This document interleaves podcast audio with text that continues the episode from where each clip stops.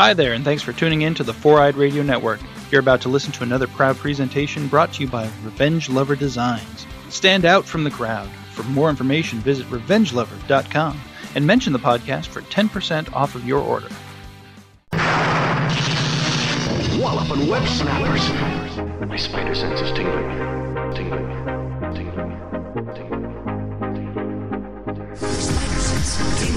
Tingling. Spider sense tells me I'm in for some trouble. Spider sense tingling. My spider sense is picking up trouble.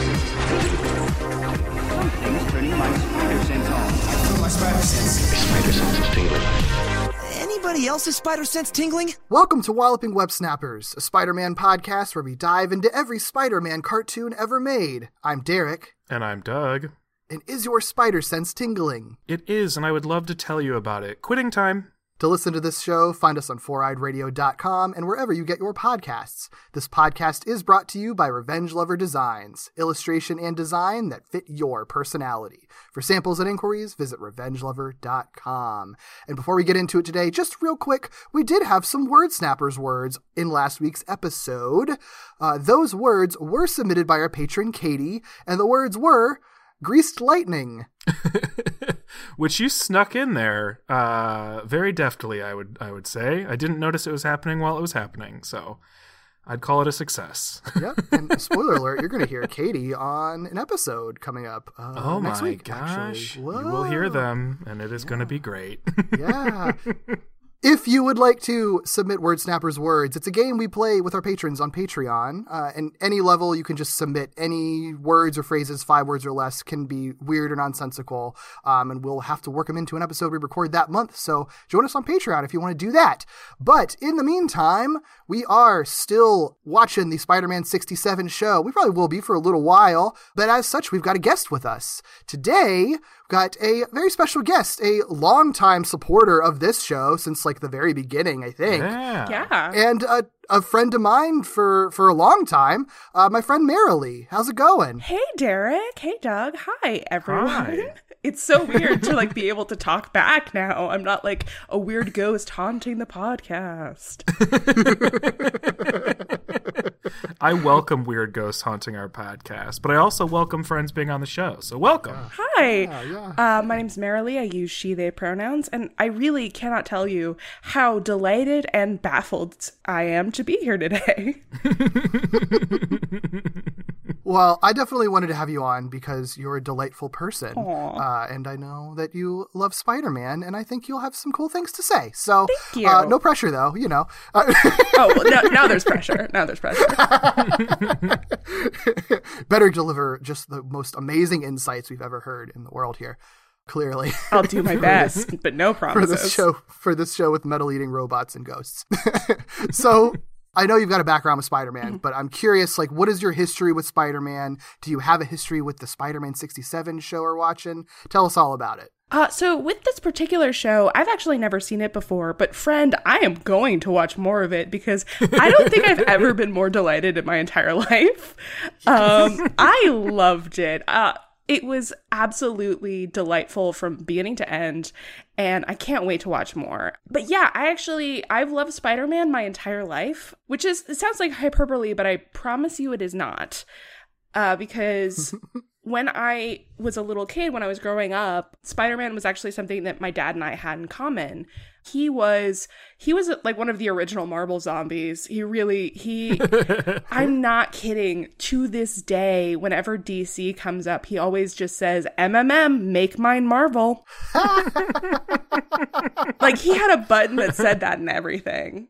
Oh wow. Yeah, he loved comic books. He like he he was into comic books even like when he was at college. He always loved comics and I was the only one of uh, I'm I'm one of four siblings and I was the only one who was ever really into comics. Like my brother loves sports. My dad loves sports. It's a match made in heaven. Um, none of my siblings were into really comics, and and so I loved the '90s Spider-Man show. It was my favorite thing to watch every Saturday morning, and so he would watch it with me sometimes. Um, he would be outside smoking a cigar. I would watch Spider-Man, and we would talk about it together. And like on my 13th birthday, he gave me the first issue of Ultimate Spider Man when it first came out. And that was like the first time I ever really read comics.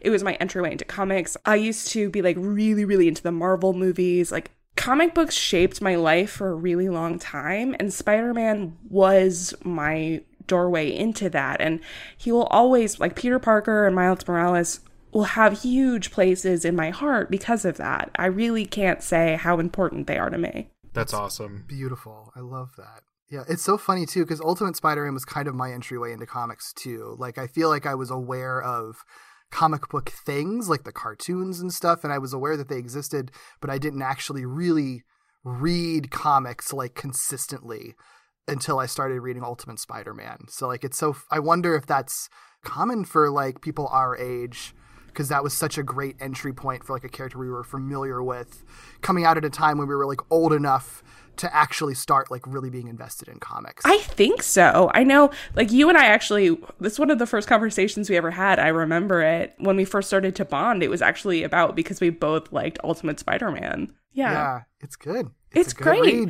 I, I'm okay. So like, I'm much older now, and so I have some problems with how the. I mean, Ultimate Universe in general. Like, we're not going to talk Yeah. about that, but Spider-Man specifically, I think that maybe it wasn't necessarily as great as I remember it being, but sure. it's Yeah. I just love the Ultimate Ver- Universe so much. It really like Ultimate Spider-Man means a lot. Yeah. I think it makes sense. Like we would have been the perfect age for that universe to like hook us as a new audience and it was sort of sold as like a clean new universe to to sort of jump into no stress. So Mm-hmm. I think it makes perfect sense. Did its job and then kind of went a little bit downhill after a while. Listen, but, we're know. not talking about comics here. This is a cartoon podcast. Yeah, we're we're at the point in Spider-Man's history where uh, none of this was even a twinkle in anybody's eye. No, but don't worry, they will tell you about teletype machines in this one. So yeah. Yep. Yep. Spider-Man himself was still new at this point, Mm-hmm. so you know, like that. Yeah, no, no reboots needed here. This is the this is the first. We're gonna go. Let's go ahead and talk about these episodes because there's gonna be some definitely some weird stuff to talk about with these that I'm and I'm very curious to hear all of our thoughts. If you'd like to watch along with us, this is not available in streaming anywhere, unfortunately, and the DVDs are quite expensive because they're out of print, but you can certainly find it somewhere on the internet illegally, and I encourage you to because it's fun to watch. So, Yep. uh, if they wanted to make money off of it, they should release it legally because it deserves to be released legally. it really does. This first segment we are watching of Spider Man 67 is episode 6 of season 1. It is called Diet of Destruction. The synopsis per me is Spidey fights a metal eating monster from uh, somewhere. I don't know where it came from. We'll talk about that. The original air date was October 14th, 1967. Just a couple of fun facts about this episode from the Spider Man on TV book, which is one that I referenced a lot in the 100th episode and will continue to reference probably throughout our coverage of the first season, at least, of this show. They, they do show like a snippet of the original script in that book. Two prior titles for this episode were The Metal Monster, self explanatory, and one that I love called Rust in Peace. Oh, like they should have that gone one. with that one. I agree. I don't like that Diet of Destruction is not like metally or robot-y at all. I, I Yeah. mean, I do like this title that we got. I just also like Rust in Peace. yeah, sure, sure. It's kind of funny because we've had conversations about it before. Like the fact that Betty Betty Brant is like the only female character in this show, at least for this like first season, pretty much. And it is sort of interesting that like Mary Jane was present in the comics, not present here. Famous for her red hair. Betty Brant, who's not a redhead, is a redhead in this cartoon. Um, one e- explanation that I never thought about that like the book kind of posits is that there is a scan of some storyboards from this episode specifically, where in like one of the panels, the artist actually like or the artist note uh, refers to Betty as Pepper, as in Pepper Potts. And there was Oh. And there was an Iron Man show right before this, like mm-hmm. one of the Marvel those like Marvel motion comic type shows that was happening was an Iron Man show. So I'm wondering if maybe when they were making this show, they were just like, "Oh, Betty, like Pepper Potts, the redhead, that's the woman in Iron Man, right? It's basically Pepper and Spider Man." I don't know why they would think that. Other, th- I mean. I don't know, like, but I think it's an interesting connection. Uh, Sure. that they'd sort of make that mis- make that mistake. I feel like that's kind of telling. Yeah, I, I could see there being some, at, at the very least, crossed wires if it wasn't, you know, a thing that was intentional. Yeah. Because, like you said, she's just the woman in the show. They Uh-huh. all do the same thing, right? Yeah, no, it's fine. It's totally fine. it's totally everything's okay. Yep. Nothing wrong here, everyone. well, the character highlighted in this episode is the metal eating monster, who isn't credited as being voiced by anyone because it's a relatively quiet friend, uh, aside from just noises of destruction uh, and and fire. He was just a hungry boy. yeah, it's just hungry. Hungry. So, all right, this episode featuring a metal eating monster, um, and honestly, only our core cast for the most part. Uh, Yeah. Here's here's how it goes. Uh, the segment opens with Spider-Man noticing on his nightly swing around the city that the lights in Central Park are out. When he investigates, he finds and subsequently battles a giant furnace monster that, after eating a bunch of metal items in the park, ultimately escapes after setting a number of trees on fire, causing a forest fire in the middle of Central Park. No big deal. Whoopsie. Later, at the Bugle, Jameson predictably doesn't believe Peter's photo evidence of the monster until he receives phone call after phone call from the city about the damage it's been causing. As the monster, now bigger than before, attacks a power plant, Peter finishes concocting a new web formula to confront it. Spidey finds the monster eating a pile of cars and tries out his new webbing, but it's a total flop. He then tries to combat the monster using a magnet crane, which also flops. After the monster tries and fails to devour Spider Man, it runs off, adorably, and Peter returns to the Bugle and then to his bedroom to regroup. Inspiration strikes later that night when Peter plays with a blowtorch, and he seemingly upgrades his web shooters once again. Put a pin in that. He meets. uh huh. He meets back up with the monster, now huge, at the harbor, and they clash a final time, and Spider Man ultimately comes out on top by lassoing the monster and tugboating it into the water, which I actually thought was kind of cool. Yeah. The segment ends with Jameson brainstorming headlines about the events and Betty offering up, and hopefully one of you can complete this sentence for me because for the life of me, I did. I already Oh, did. okay, it. I wrote it in. Yeah. um, uh, it's it's uh it's it goes by very quick. Betty offers the headline: "Spidey sights monster sinks same," and I don't get it. So can I we don't. start there? what is she saying? I don't know. I mean, that's what the that's the subtitle. So I know that that's correct, or is it's the sub, the, at least according to the subtitle. Mm-hmm. Doesn't really help. I don't know. Spidey sights monster sinks same. Is it Spidey sights a monster and sinks the same monster? Yeah, that's it. Yeah, I guess That's 100%. It is. Sink same, that's uh, old timey headlines. That's exactly what it means. He sighted that monster and then he sunk that same monster. Okay. Mm-hmm. That sounds right. So we've broken down what the headline means. Okay. Now, in the context of the scene, Betty suggests it, and then Jameson has like a shocked look on his face or an annoyed look on his face or whatever about it, like exasperated, I guess. Mm-hmm. What? Why? That's my question then, because I think that's what's so baffling about it is that it seems like it's like a normal headline, maybe not like the best headline, but for an old timey headline, it works, I guess. I but why is Jameson upset by that? I don't get it. I think he's just upset because it's accurate, Mm-hmm. which means Spider Man's a hero. Oh, Yeah. Like, I think he heard that and was like, damn it, that's the best headline I'm going to get. Have to use that one. Okay. Can't okay. twist that. Okay. okay. I All feel right. better Well, we've that now. broken down that baffling final line of the episode. Let's dive into whatever we want about this metal eating monster. He was just a hungry boy. He was just hungry. He's so cute. He's a cute, Yeah. cute, like monster, metal monster thing that they never once call a robot or a robot. No. I, I No. This watching this episode, it was so delightful because I just kept thinking, are they going to address where this monster came from at any point? And they never do. It was so funny. yeah this episode is is cute i think is the best word for it in so Mm-hmm. many ways because it's just like oh it's just a cartoon and it doesn't make sense and it's not that it's not explained and then it's over and it's cute okay like It's a the- the fun cute, it's ride cute. from start to finish. Yeah. It's just fun. Yeah.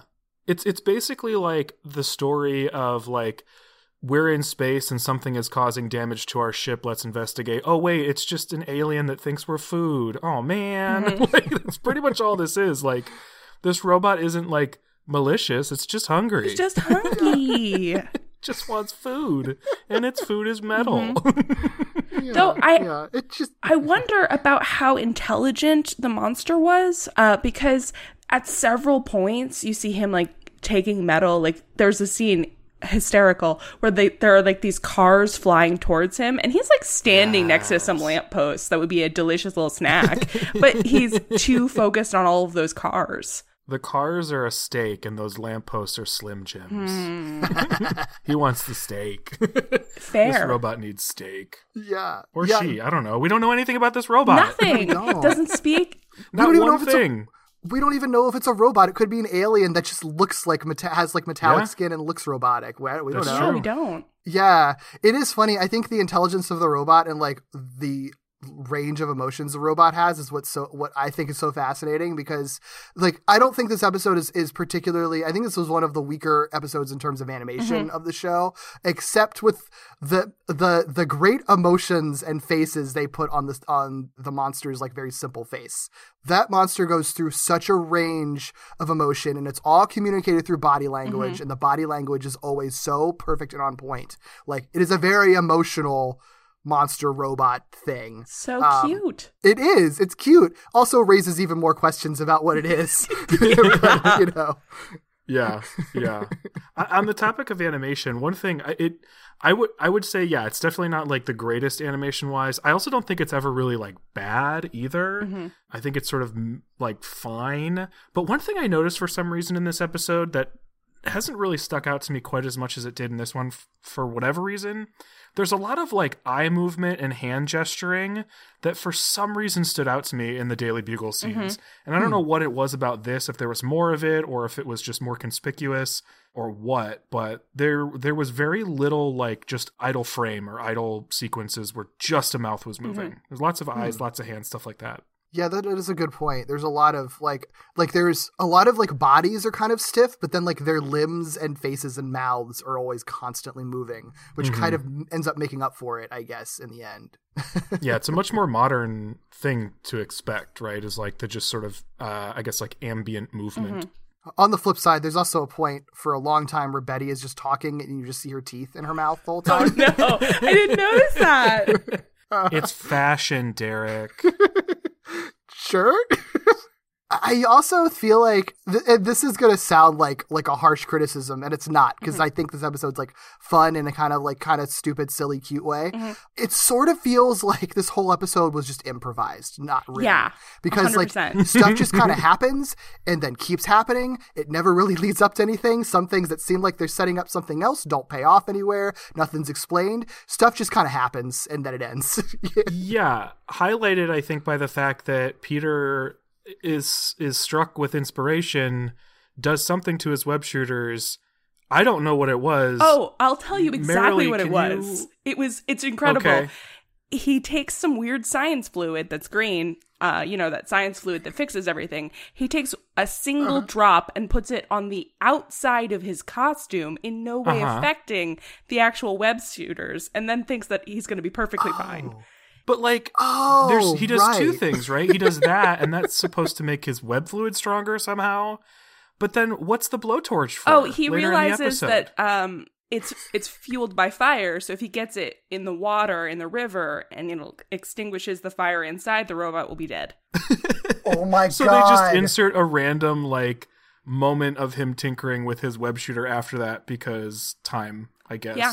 This is why you're here though because that i did not even make the flame shorch uh water connection at all Because like they don't they don't make the connection in the episode really. like they they they interrupt that line of thought with him messing with his web shooter. Why? it's, it's meant to be cerebral and clever you're meant to th- think about it very deeply as you're watching Sure. it is why. At the very least, we know that he actually did something to his web shooters that time because it wasn't the outside of his costume. yeah. to be fair there's a little teeny tiny hole where the webbing comes out so maybe the liquid a little tiny bit of it dripped inside of the hole Sure, so it onto the tip of his the web. very first bit of web that he uses after, I think, is the test. That's the strongest bit, and then everything after that is like normal. No. Yeah, yeah. You know what it is? I just figured it out. I just realized what was going on here. He was trying to strengthen his web, right? And apparently there was too much friction happening as his web ah. shoots out of his web shooter. So he was just lubing up his oh, web shooter to create less friction, which in theory would create less mm. fraying and create stronger webbing. Guys, I've figured it all out. You know, and that makes so much sense now because when, when I use lube, it's green and viscous, and I just pour it back and forth between um between beakers to you know to mix it up uh, before I use it. So it makes sense. Look, Peter Parker believes in organic lube. Okay? okay. Makes it himself at home. I hate so many things that you just said. What? I've solved the mystery. Yeah, you did. And I don't like the answer that we've all reached together. Remember when this episode was cute? The cute metal eating robot episode ruined it. the the majority of this is super cute. I just like I I get that they really and I appreciate that they really like to have Peter tinker, but this hmm. is an episode where they could have mostly left it out. He does do it a lot in this Yeah. episode. yeah. And it follows, Doug, your like your uh, hypothesis, not even a hypothesis at this point. I think it's been proven that pretty much every story in this show is just like three parts. Spider-Man fights a villain, loses, fights a villain, loses, fights a villain, wins. So Oh, I thought you were confirming that my lube theory was uh, unbreakable and 100% factual. But yes, that one too. but I do think the majority of this is cute. I mean, it's basically like a large kettle monster eating the world, and it's Yeah. beautiful.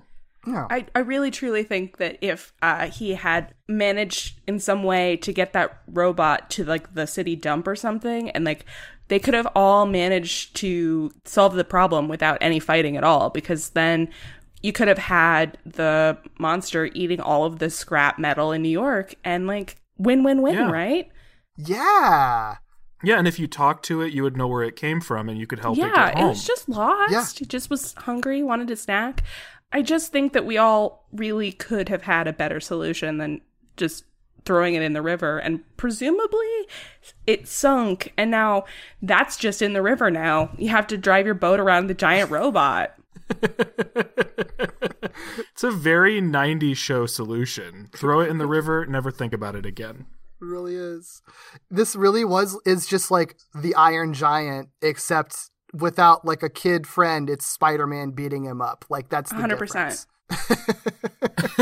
the one other thing that I kind of wanted to mention was the fact that this robot clearly has kaiju powers because I don't know how else to explain the fact that a 30 foot tall robot could just disappear in the middle of a city. Yeah. Yeah. Yep. Is this this show's first kaiju? Um. Yeah, because the Pluto monsters were humans, relatively human sized, right? Yeah. So Yeah. everybody else has more or less been a supervillain. So yeah, Yeah. it is. I'm positive that there will be more. I, I- Oh, of course. There have to be more in this show, but this is the first one. Yeah. Wow.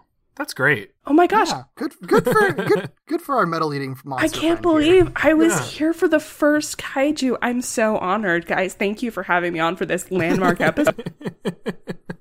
Of course. course, of We're witnessing happy to have history. Yeah. wonderful, wonderful. Speaking of the monster, I mean, there's plenty of like faces of the episode that we're gonna mention. Spoiler that most of them are. We'll get to that. Um, but the one one that I didn't think to grab, it's not really a face, but it was my first in- indication. I think that like, oh, this monster is gonna be fun.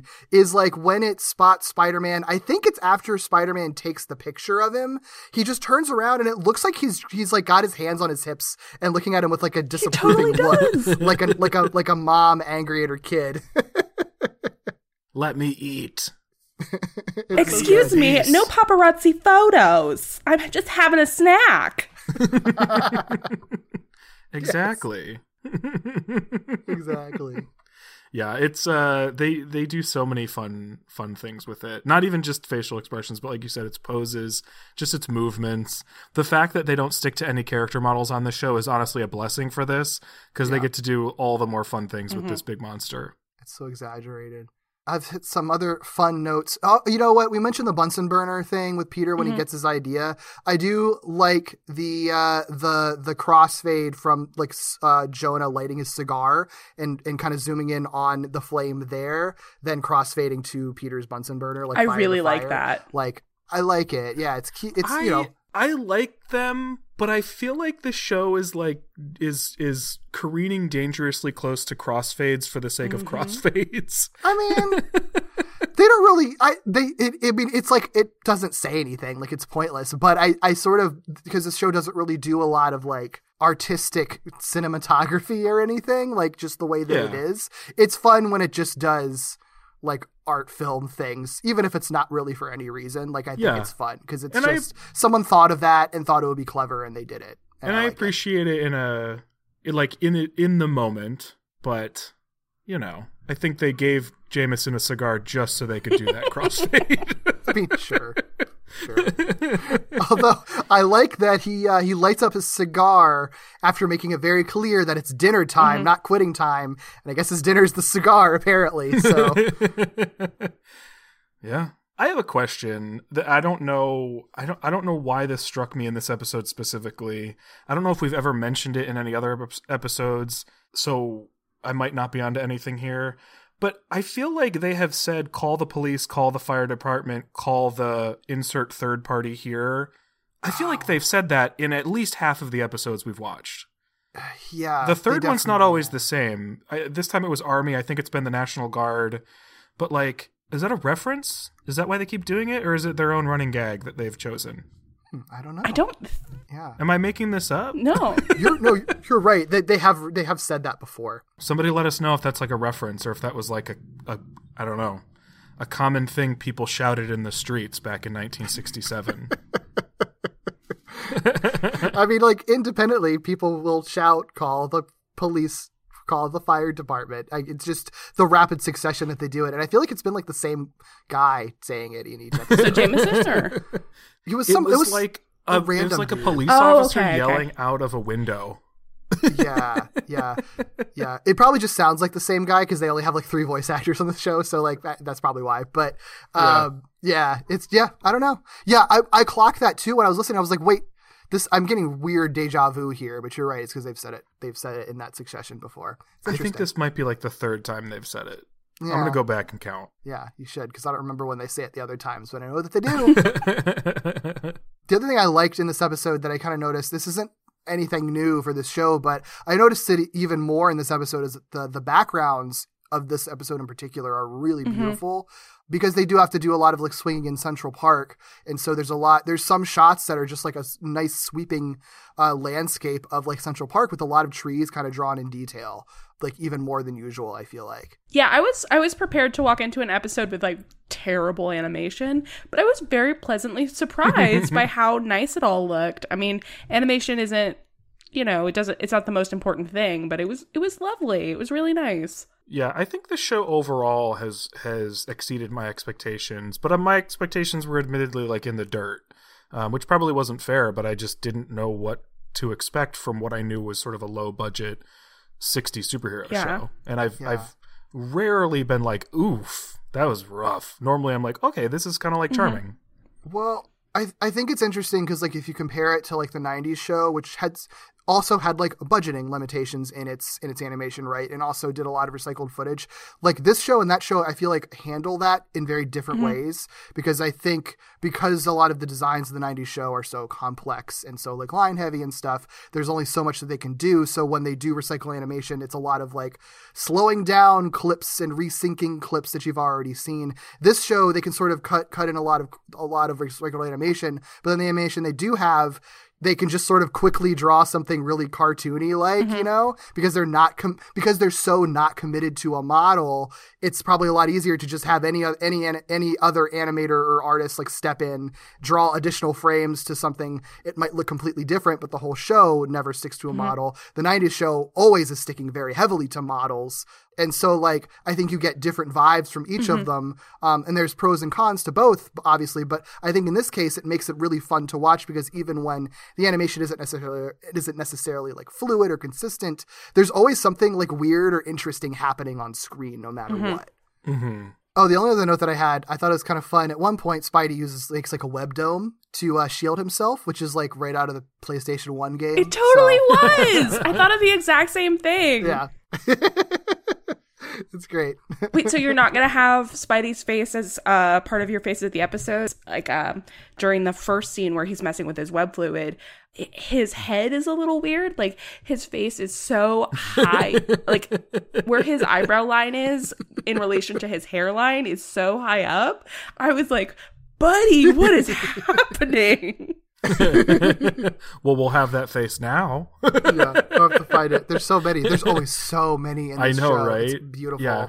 It's like an embarrassment of riches with when it, It comes really to weird is. faces. yeah, any suggestions welcome for sure. I don't know why I didn't catch that though. That's that sounds like a really like uh almost disturbing. No, it was it disturbing wasn't. visage. Maybe I might be over exaggerating. Um, it just uh, it was comparatively to the last scene where we just saw him in Jameson's office. It was just really amusing to me the way that like he was like his brow was so furrow- furrowed because he was like paying attention to his science thing, and it just I thought it was really funny. I believe it. Sometimes faces migrate on this show, and it's Uh-huh. always a delight. I really do. Uh, oh, one more thing before before we you know wrap up and transition to faces of the episode.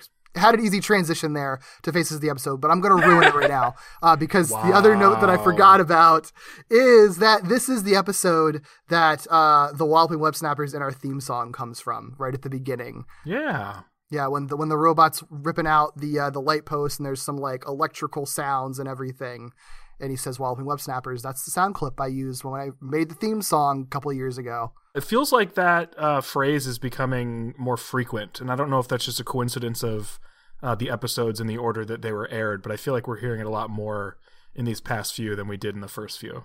Yeah, definitely. I'm not proud of this, but when I heard that first one, I definitely had in my head like Cinema Sins going roll credits. Um, and, and like he says it a bunch in the episode, and I couldn't figure out why that first one was so specifically. It's like, there it is, that's the ding. I'm so glad to know that's why. Yep, yep.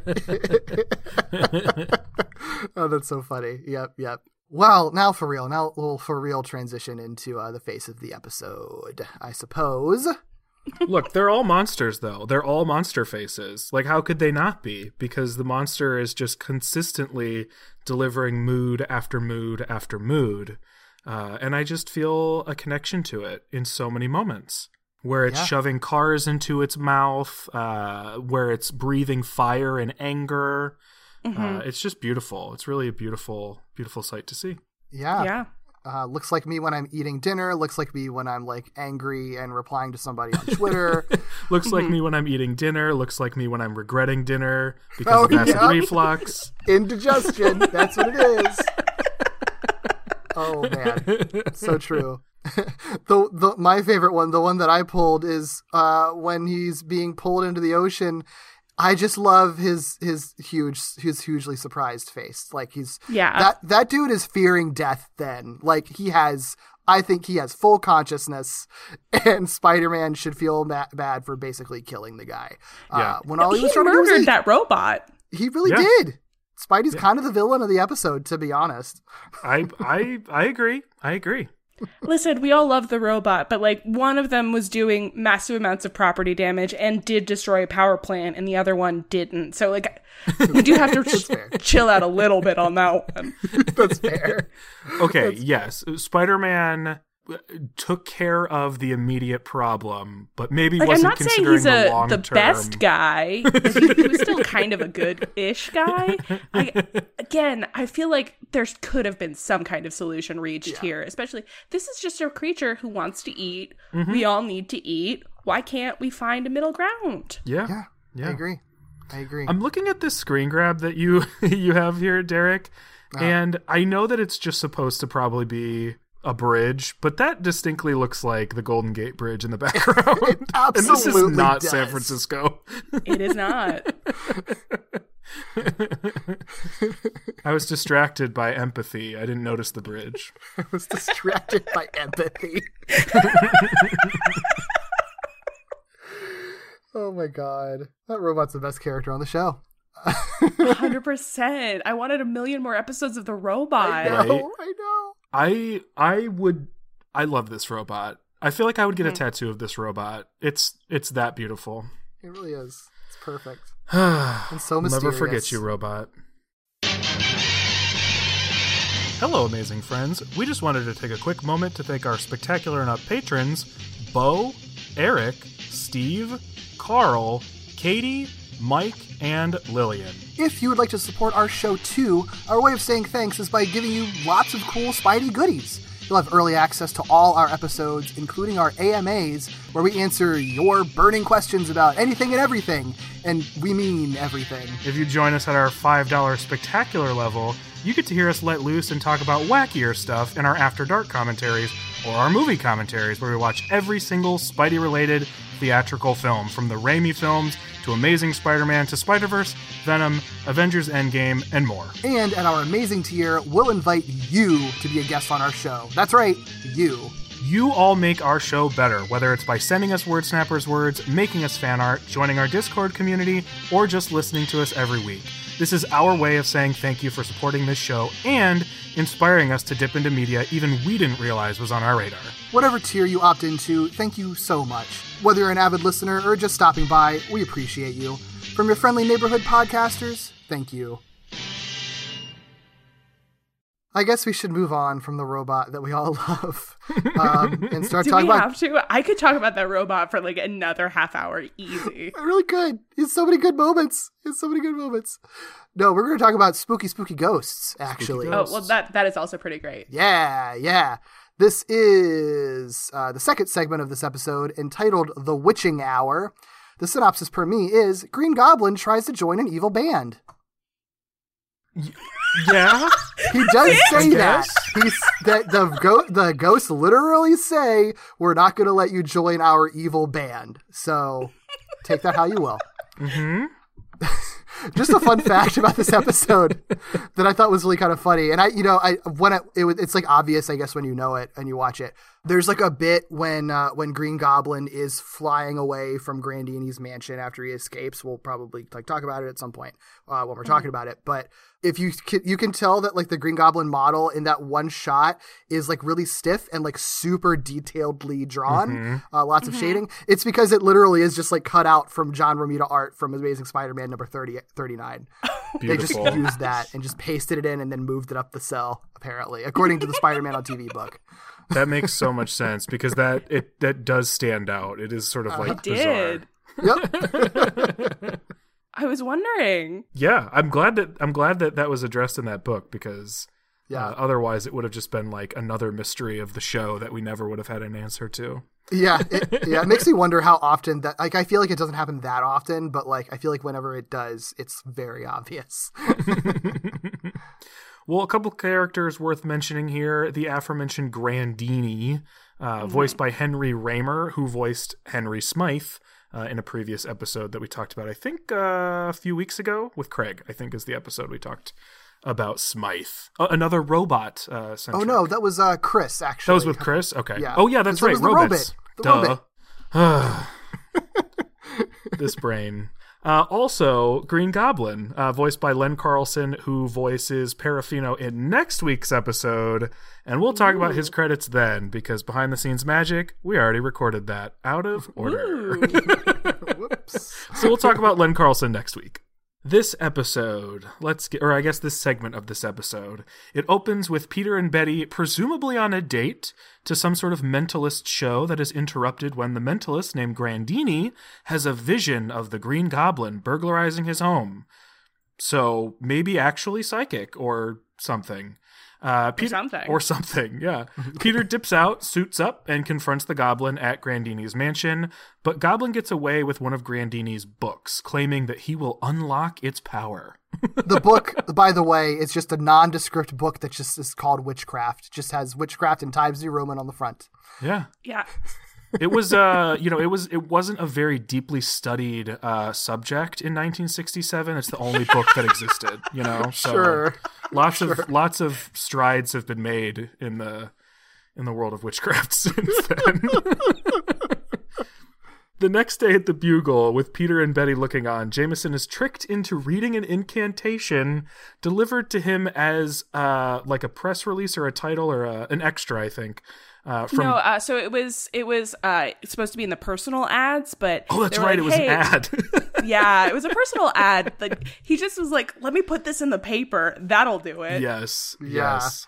Yeah. And uh, it What did you did you write? What it I actually? I meant to um I meant to look up what the words were. Like were they Latin or something? I I, I totally didn't. I miffed, Oh, I- on that. If they were, if No, they I didn't. I'm sorry. Yeah. Oh, definitely oh well. well. It was like like Klaatu Barada Nikto or something like that. No. It definitely sounded like fake Latin for sure. It did. It did. Venom vomits various vixens vehemently. Like, I, yeah, it was just. It probably was not anything for real. I would just be curious, like, if it was what it said, but I'm positive that it probably wasn't. Yeah. just I knowing the show. assumed gibberish, but maybe I should have looked If into I had it. thought about it for like more than five seconds, my dad actually took Latin in like high school. He would have been able to translate if it was real Latin, and I didn't think about it. I saw him this weekend. I'm so sorry, guys. That's okay. You know what's even worse? I took mm-hmm. Latin for for four Oh, that's right, semesters you in college. did! You did. You want to know how much I retained of that? All of Zero. I know that Yeah. there's like an AE at the end of some words. I think that's about it. nice. My dad still speaks Latin to himself sometimes. He loves it. He used to teach us little Latin phrases. Gosh, I didn't think about it. I'm so sorry. Neither did we. So that was an ad. It was a personal ad that was submitted by Green Goblin. It tricks Jameson into reading some sort of Latin and or gibber- gibberish uh, incantation, which which makes Jameson act weird for like just a second, right? He then kind of comes to, he kicks Peter and Betty out, and when they leave, Goblin swoops in through the eternally open window and lets Jameson know that he's the man the Goblin's been looking for. Lots of like build up without explanation uh, in the Goblin situation, which I actually like because it's the Goblin. Yeah. Spider Man delivers the incantation to Grandini, who reveals that Jameson will have entered a one in a million trance, which at first I thought he said trap, and I was like, he just called Jameson a dumbass, which I thought was the funniest thing. Then I realized he was talking about a trance.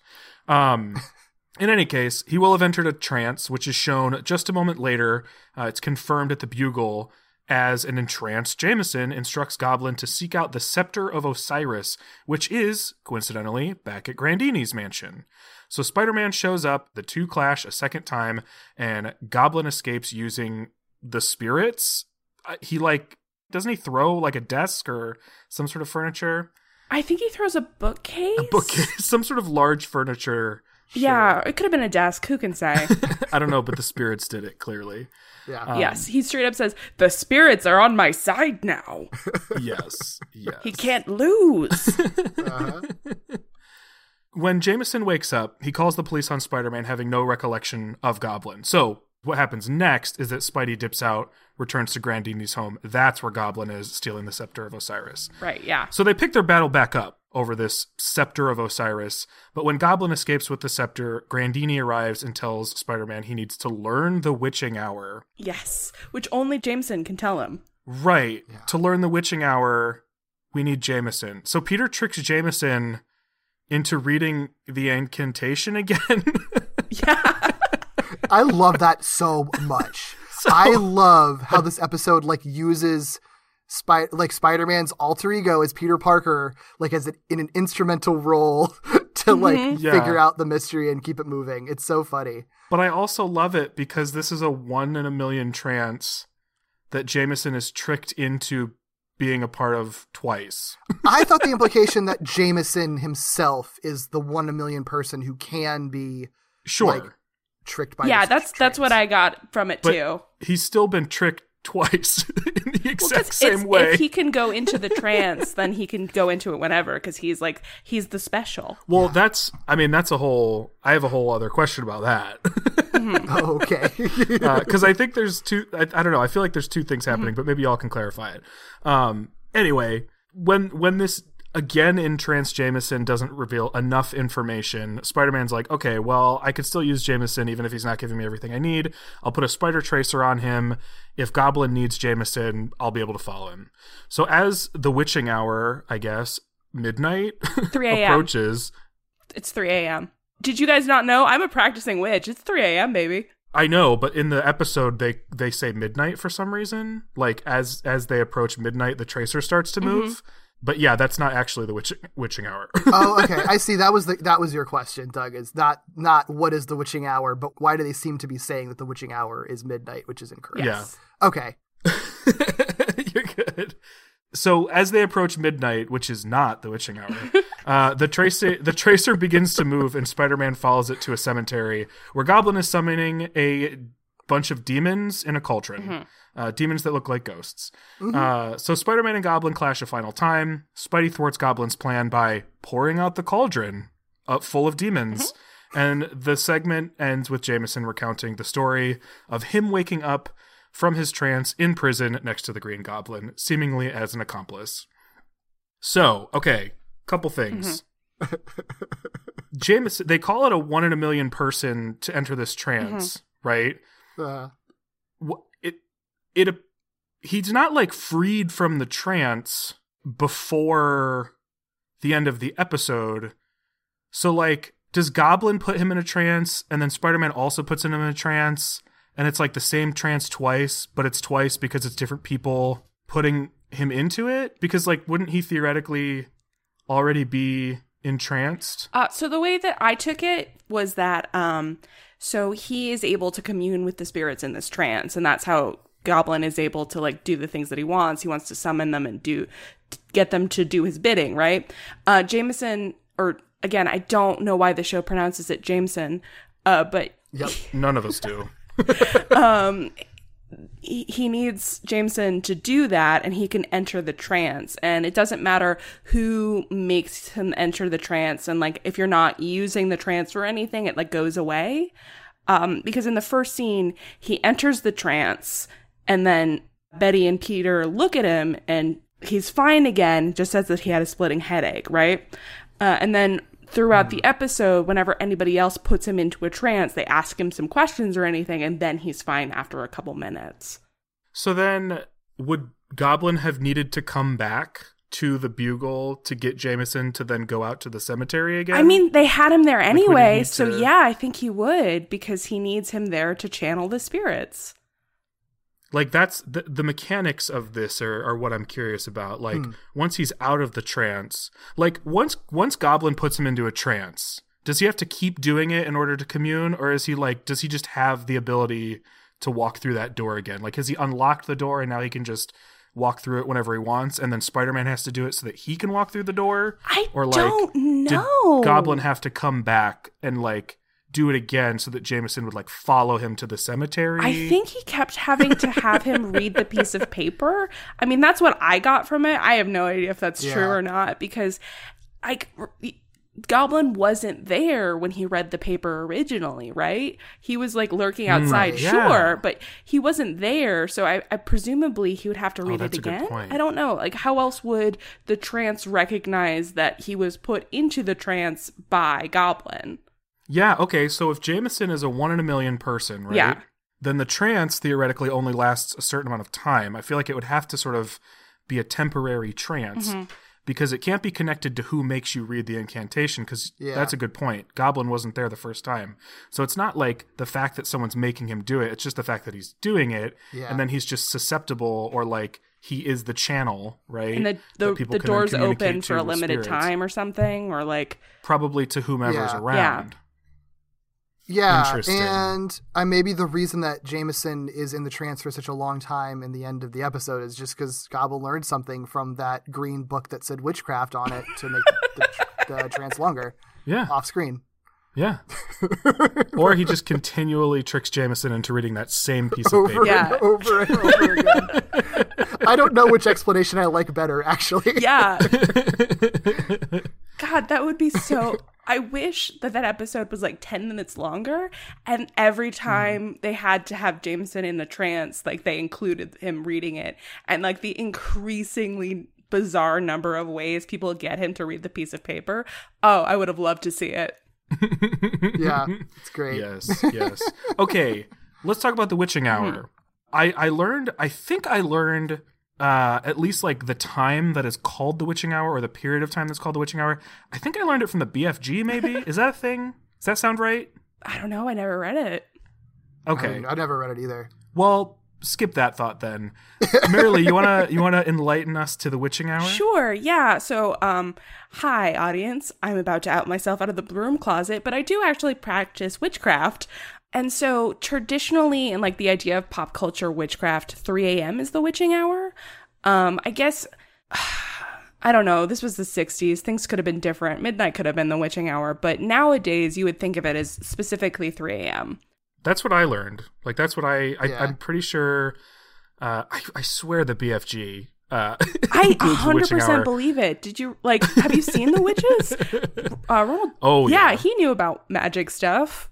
Yeah, yeah. Yeah, So I that sense. that's what I've always known it to be. Mm-hmm. Um, and I anyone I've encountered that uh that that speaks more intelligently on it than I, which is nearly everyone, uh, has cited three o'clock as well. I mean, Yeah. to be fair, it's not like to my understanding and how I like to practice magic, basically you can choose whatever you want at any time. And like the idea is uh that like there are certain times of day or certain like days of the week that would be more powerful for like certain intentions. So like say you wanted to do like you wanted to banish something from your life, be it like a feeling or like a person or or anything like that. You wanted to like get rid of it. It would be easier for you to do that on like a new moon when the sky is dark because that's better for like banishment energy versus on a full moon which is better for like drawing things towards you.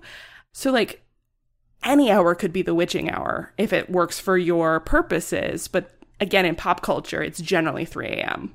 Sure. Yeah. Well, that's, I mean, hey, that's why the trance was so effective at the time. In Oh which yeah, going it could be that. I don't know. Oh, yeah. Uh, 3 a.m. super awesome for getting a band of demon ghosts to like do your bidding or whatever. Except not really because you're not cool enough to hang with them. Right. They're the cool demons. Yeah. I love, I do, I love that the climax of this episode, this climax of this episode is just like the demons being like, Green Goblin, you're a loser. You can't hang out with Your us. Your vibes are rancid. Goodbye. you can't sit That- with us. that and the fact that like the cool demons that are too cool for goblin are defeated by just like having their pool tipped over they don't, we don't necessarily know if they were defeated. I feel like they just went home. Yeah, like they were just annoyed. the party they're not like wasn't screaming and yelling. He tips over the cauldron and then they just sink into the ground. They're just like, y'all, y'all, y'all have your little, your little party. I don't care. We're leaving. It, it's, I, I, and I think it's fascinating to, to have this episode centered on Green Goblin as a villain, given that it's like a spooky, a spooky witchcraft plot. Mm-hmm. Oh, I loved Uh, that. Which like I do too. I think it's a really fun idea. That's like one of those things that you know, having grown up in the world, knowing Green Goblin, knowing Norman Osborn is the Green Goblin, it's like, oh no, he's not a sorcery, you know, witchy, uh, spooky kind of magical kind of villain, but like he's literally a g- Green Goblin. He's li- like his theme is Halloween and throwing pumpkins. Like if you're going to have a character engage with spooky stuff, why not make that Green Goblin, especially on a show like this that has no interest in villain alter egos or anything? If you're not going to deal with Norman Osborn, you're just going to have a dude that looks like Green Goblin. Why not have him do like a Halloween story, he basically? you know, pumpkins, guys. Of course he's Halloween themed. right, right, right. It's just like it's fun that it doesn't happen more often, and I love that this show like that's his role in it. It's great. It's so good. like him being in a magic focused episode makes absolute sense to me. It really does. Like why don't we see more Halloween adjacent Green Goblin stories? That's that's the question that I ask and pose to the universe. I honestly think the answer is just because once they outed him as Norman Osborn, his importance came became more him being Norman Osborn and being linked to the Osborns. Yeah. And like having that personal relationship with Spider-Man and it became a lot less about the Green Goblin as like a themed villain. Like that almost became incidental. Um and it's just been kind of stuck with that. But like if you strip out the Osborn of it all out of it, like he's just a Halloween themed villain. And that's really fun. Here's the thing, and I really think that comics on a whole have been missing an opportunity here. There is no reason, absolutely no reason why they've never addressed the fact that Norman Osborn absolutely goes ham for Halloween and like decorates the tower for Halloween. It's like his favorite holiday. Are you kidding me? Like tell me a story about the annual Osborn Halloween ball. they delightful. there has to be fic right There has to be. there has to be There's no there has to be like the fic of norman osborn going halloween shopping Yeah. There has to be. Like and and or like going way too hard on like Halloween from Harry's perspective, Yeah. where like Harry's like, "Oh my gosh, like Dad." uh like Harry Osborn has Honestly- to hate Halloween, right? Because it's yet another thing that takes his father's attention. Honestly, Yeah, the one flaw in Spectacular Spider-Man was missing that opportunity because they literally had Green Goblin debut in their Yeah. Halloween episode, and they could have could have addressed it that way. That could have been a little a little side plot in the episode. And yet, ugh, like and yet, this entire time I've been telling people you need to watch Spectacular Spider-Man. It's literally perfect. No, there's a flaw. We found it. it has been identified, and it is a lack of passion for Halloween on the part of Norman Osborn. Go, back, and fix you it. gotta fix it. oh man. Anyway, That's so funny. uh, among among Mm-hmm. Goblin's weapons, I like that he just throws bats in this episode. I guess they're kind of like his bat, like the bat wing, like dagger things, but it's like literally Mm-hmm. just bats in this. Yeah, which is kind of fun. He also throws what he identifies as gremlin dust in Spider-Man's face. It then Which is does just nothing. fucking glitter. No, you know what it is? It's pocket sand. He's just throwing pocket sand. You're right. No finger guns No. though. They they left that to Electro in this series, I guess. Yeah. I like the uh, I like the sound of his glider's Mm-hmm. engine as he's uh, gliding. The seems like it's uh, needs a new muffler or something in there, but it's fun. Merrily, I Mm-hmm. will say when we were a lot of times we just kind of randomly pin our guests with episodes of this show because we don't even really know what to Mm-hmm. expect sometimes. I did know that this was like a spooky witchy Aw. episode, so I was like, let's try to get Merrily on for this one. Um, so I'm so and I'm so happy. Yeah, Halloween is my favorite holiday, and I I just Right. I love this episode from from from tail to tip. I really did. I thought the entire thing was very fun. It was very spooky Halloween. I love the ghosts. I love the mummy that was there for like one scene. Um, I loved Grandini. I have no idea who this man is. Is he like from the comics? I don't Not that so. I have encountered. Yeah, I've never yeah, he reminded me a lot of um Zatan, um, Zatara's dad.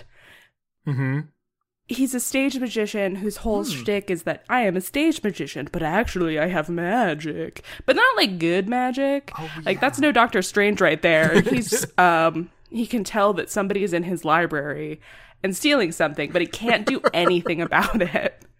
Yeah, it really feels like Grandini should be a bigger Right? deal than he is. Uh, considering he has like a whole tiny little story of like what you're talking about is like, oh look at this this like quirky magician act. Oh wait, no, I'm psychic. Yeah. it almost felt like they were setting up like a little team up between Spidey and the magician for the end, like to Yeah. beat them, and then he just Disappears. disappears. yeah. Grandini's in two scenes. Yeah. He has like really all these all these powerful artifacts and stuff too. Like, who is this guy? Do you think maybe Why isn't he in here more? Do you think maybe he's not powerful enough? Like he's not one in a million. He didn't have Jameson there to like bolster his powers. Mm. He's just like a guy who is he's passionate about magic. He's got a little power, but he can't really he doesn't have the juice to do anything. Yeah, I like that idea. He's just like he's like extremely well read and tapped in enough to like have some basic like psychic resonance, but that's really the extent of it. Like I, think mean- that's kind of fun. Of course he's extremely well read. He has the only book on witchcraft in the world. Right. Yeah, That's right. exactly. Of course. Of course. He is the pioneer. yeah. Like if you if you had ever like opened the book, you would have seen Witchcraft by Grandini. by Grandini. wow, he invented it. Yeah. Amazing. Wow. Good for him. Wow. Yeah. See, he's just laying the foundation. Mm-hmm. You know, people will people will come along and do far more powerful things, but really his his contributions can't be ignored. And as everyone knows, witchcraft was invented in 1967. So.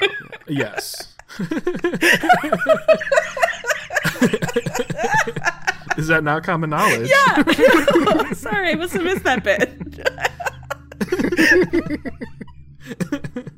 Here's a question. Mm-hmm. Why isn't this just like Doctor Strange? That's a very good question. if this is a character that they've made for the show, and it's possible that it's not. It's possible that there was a well, no, I would have run into him by now. So he's not from the comics. If he ends up in the comics, he isn't at this point. So yeah, why isn't this just Doctor hmm. Strange? I, I I don't know if they ever do crossovers with other Marvel heroes in this show. I'm trying. Doesn't to think. Iron Man show up at some I point? There's an Iron Man show, so. right? You said that.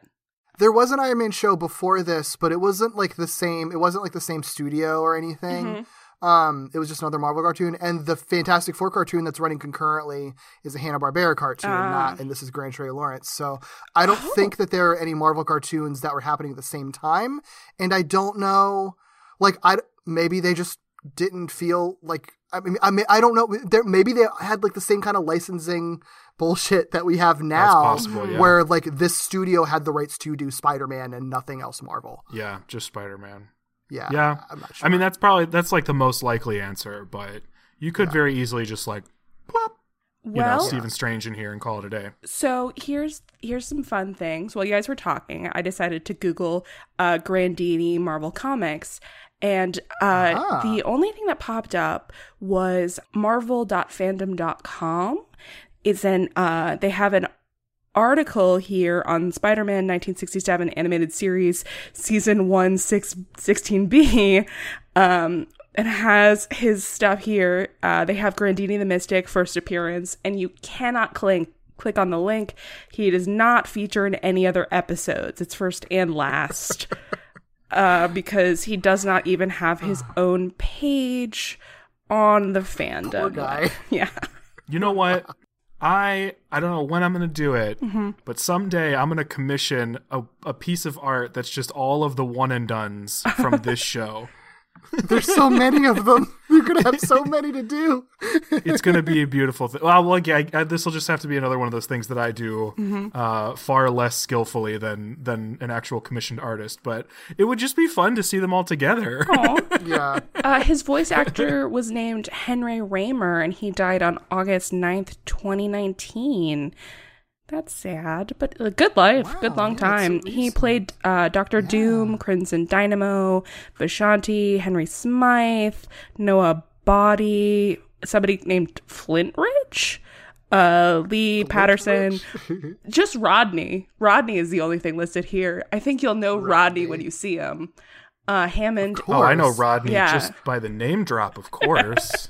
and additional voices. Of course. Yeah. love it. Thanks, marvel.fandom.com. Appreciate you. It is so funny that, that this this episode, both segments, introduce these like one shot characters that we just like want to know so much more about. yeah. because if they're gonna create the character, like Yeah. you, they have free reign to create whatever background they want Mm-hmm. or whatever origin they want. You know. Yep. Yep. So Instead, they don't dive into anything. yeah, but you know somebody thought about it. Somebody out there thought about it. Mm-hmm. Even just a tiny bit more than could be portrayed. But don't worry, I'm going to think about it forever now.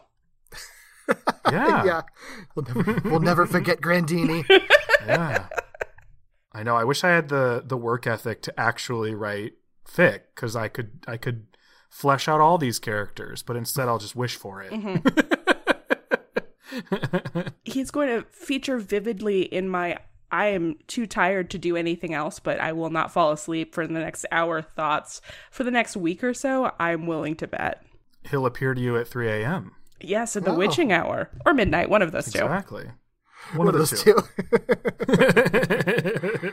Oh, you know, funny enough, I don't really have I don't really have any other like real notes about this episode. Like it was, it's fun and it, it's fun, and I like I like that it's so witchy and spooky.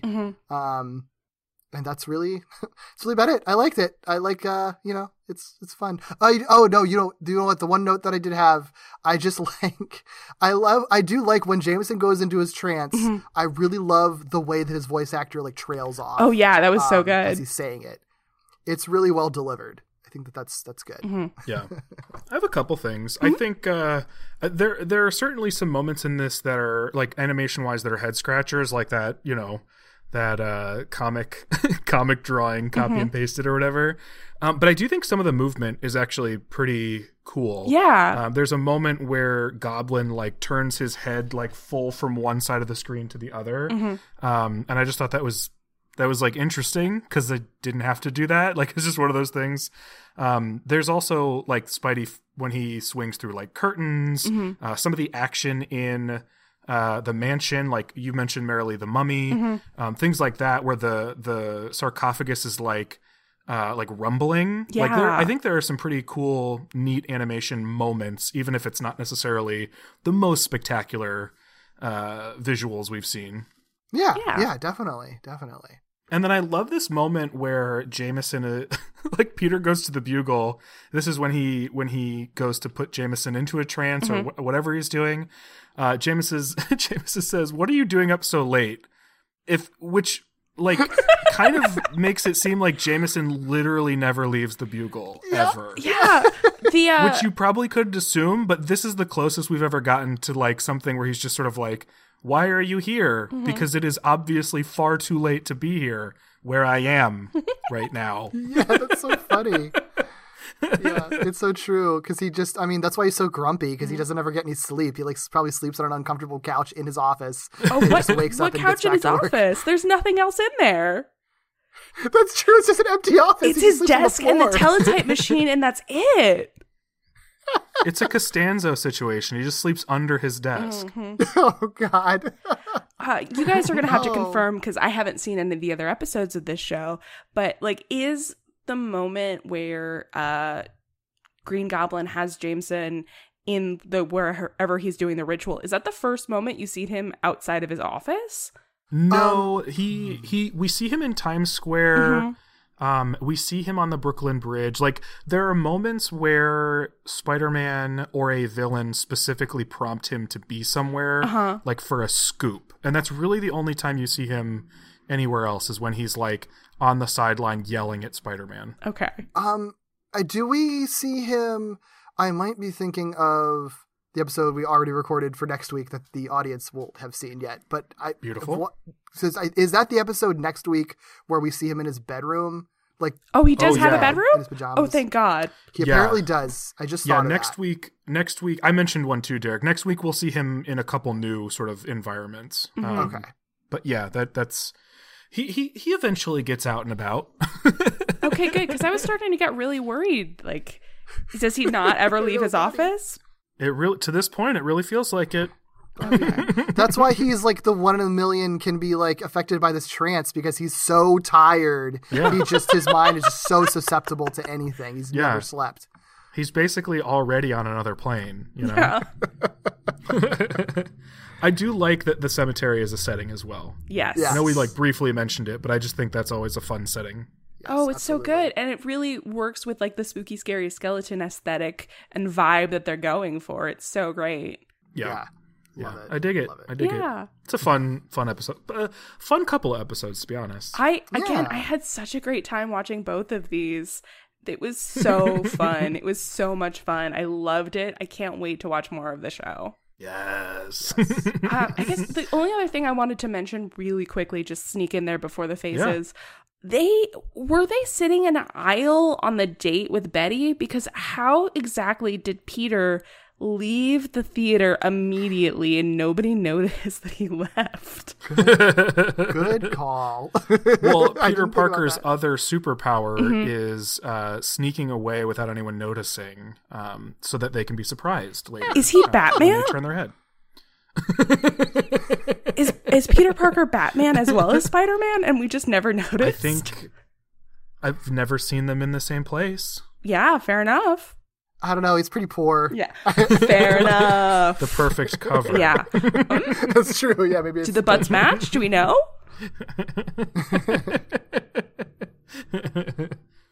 well, a couple faces, a few faces, I think. Um, there's a moment where Betty enters the office and Peter's already there, and he like turns around and looks over his shoulder and says, "Hi, Betty," and gives like a flirty, like, like, uh, like seducey look, uh, and it's just so funny because it's Peter Parker. I know, and isn't that right after he ditched her on their date? Yes. Yep, because then pretty sure she it goes, "Hello, Mister Parker."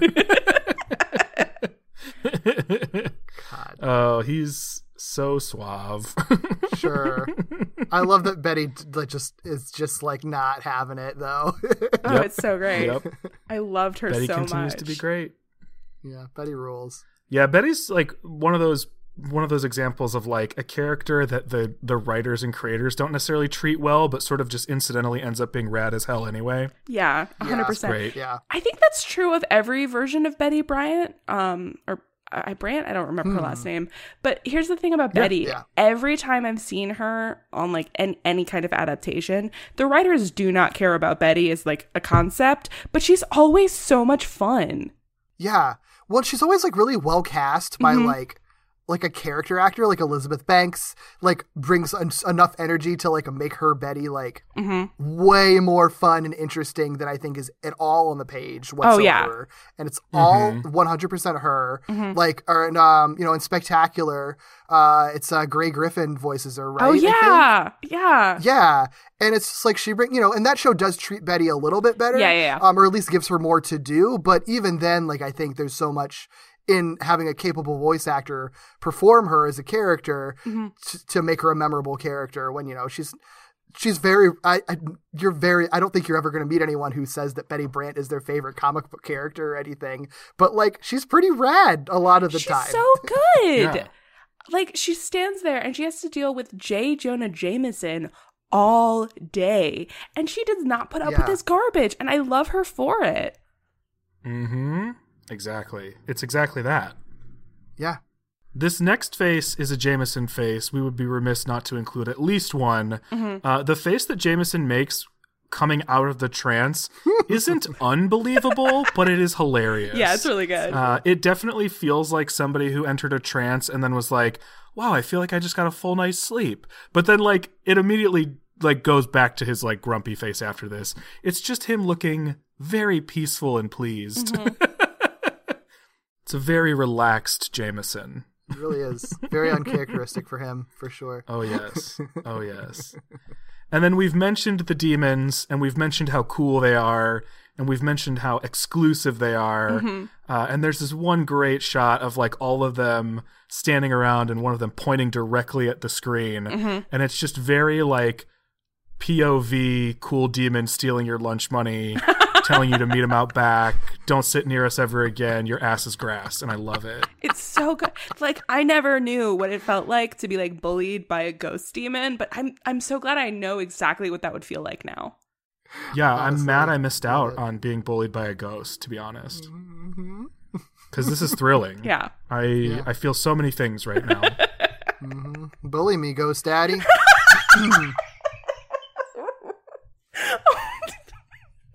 no, can't say So yeah, this show's great. so It is.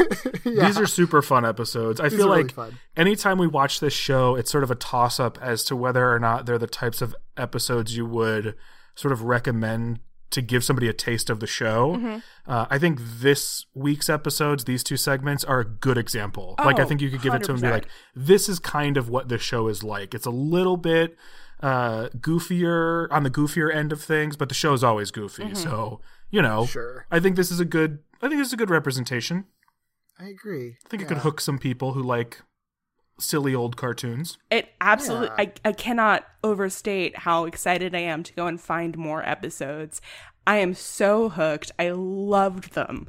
And like, I know I'm a cartoon person or whatever. I, I've always loved cartoons. I love adaptations. This was so much fun. Like, both of these episodes were such a fun ride. I loved them. I was so excited to like watch it the whole way through. I'm like, I'm not gonna lie, I was pretty nervous. I was pretty nervous getting started because I was terrified of being on this podcast. And so uh, I was nervous about watching it because I was like, oh no, what if I don't have anything fun to say? Oh no, what if I'm like just a drag? No, as soon as I started watching it, I was so immediately like there in the episode. I like all of my anxiety were like eaten by the robot when he was like snacking on his metal stuff. I was like, no, no, no, no, this is gonna be a great time, and it was. Yeah. Yeah, and I'm so you were such you're, you're such a pleasure to have Oh, on thank you. for for many reasons, but I think also because you were really good at helping us untangle the plots when we didn't understand them.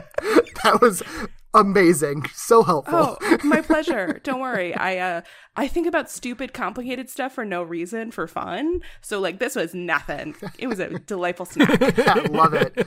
Oh, you are gonna have so much fun with this show because there's it's just there's so much nonsense in it, and that's why it's so charming. I think. Uh-huh. Um, but like if you want to try to rationalize stuff and make connections that are not obvious, this this show's great for that. Oh, perfect. Oh man. Listen, I'm going to start watching and I'm going to text you what I think is happening every episode and you have just signed yourself up for that. okay, cool. I'm here for Yep. it. I'm here for it. I'm prepared. well, cool. Yeah. Any other? I know you, you've kind of shared a lot of your thoughts. Any other final thoughts or anything that you wanted to wanted to say before just transitioning into plugs? Um no, I don't think so. I think that um this was fun, super delightful. Seriously, if you are on the fence about it or like I don't know, maybe you don't want to go and find something in a perhaps less than legal manner, it's so worth it. I cannot tell you how fun this show is, guys. Go watch it. Treat yourself. It's so fun. So well, cool. Well, if they'd like to, if, if listeners would like to treat themselves to more of you, uh, Merrilee, did that sound weird? I think that sounded weird. didn't Yeah. it? bit a of little a weird. phrasing challenge that you've Okay. found yourself they- in. Hmm. I thought it was a good transition, and then I said the words. and I No, was listen, like, That's, you know, it's great. It's totally great because I'm gonna plug this other thing. So, like, um, I think if you want to treat yourself and you live only in the Austin area, because unfortunately I am a very small person business and I do cannot ship. But if you live in Austin and would like to get a delicious treat for yourself, um, I actually do um, uh, desserts on commission. So, like, if you want to like buy yourself a pie or like a cheesecake or whatever, I would happily and love to bake you something. Nice. Yeah, so like um yeah, my Instagram is Merrilee Bakes, which is spelled M E R R I L E E and then bakes. Um I'm you can also email me directly at merrileebakes at gmail.com. Uh, and I would love to bake you something. I again, I make pies and cheesecakes mainly because that's what, mostly what people want. But like, I can do whatever. I would be delighted to do whatever. That's awesome. Yeah, I love baking, and uh, enough people asked me around the holidays that they wanted an apple pie for their family. I was like, dude, let me just set a thing up, and you can just email me, and I'll do it. Hell yeah. Yeah, amazing. I love it. uh, but don't like try and find me on Twitter or anything. Please do not perceive me. I do not wish to be perceived. if you know who I am, great. If you don't, I will be a phantom. Very Cool. fair. I'll make that. it a point to not to plug your uh, to not to not at you in the uh, in our in our posts. sorry i'm sorry i like I, i've definitely commented on your posts enough times that you could find me if you want to because i love to plug your stuff because i think this is an excellent podcast that people should listen to i don't know if you find me great uh, otherwise we're we're all friends and we do not need to talk more oh my god, I love it. I love it. Uh, Beautifully That's- said. truly the best plug I feel like I've ever heard in my life. sorry I, I i feel like i'm, I'm being very antisocial and it's not No. that it's just I've, I don't know why I'm here on this podcast. You should not follow me. I am not that funny. No, you're good. I think uh, more people could benefit from having that exact attitude. Uh, Don't perceive me in these places. Perceive me in these places. Thank you. Goodbye. I like it. I like it. Well, our streak of amazing guests continues. Thanks again to Merrilee. If you would like to check out all of our other 1967 episodes featuring guests, you can find those all over the place. And the best place to start is at our Patreon at patreon.com slash walloping websnappers. Also, check out our Discord. There's a link in the show notes, and I'm sure we've been tweeting about it. If you can't find it, just let us know. In the meantime, you can find me and Derek all over the internet, all over the place. Derek, where can people find you and the things that you are working on?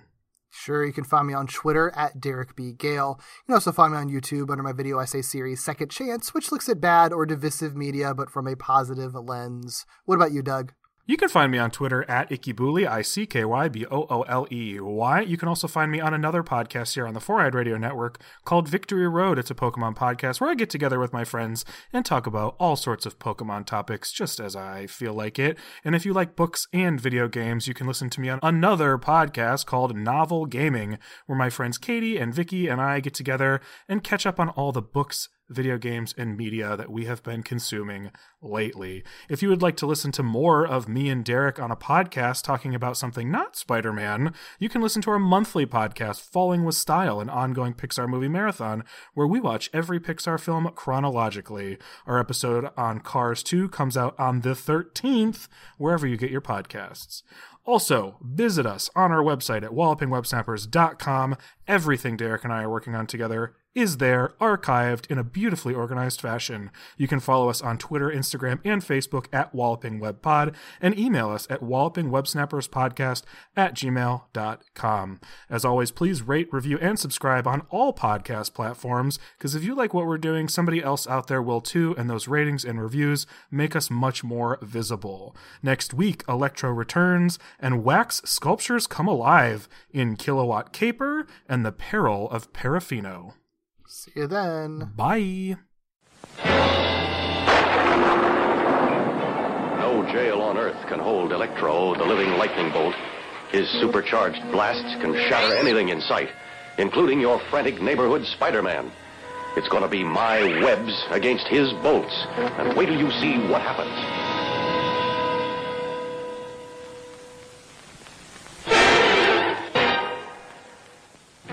Midnight in a wax museum can be a time of dark and deadly danger. Especially when the murderous Parafino wants me to be his guest forever. If you flip for spine chilling mystery, don't dare miss it.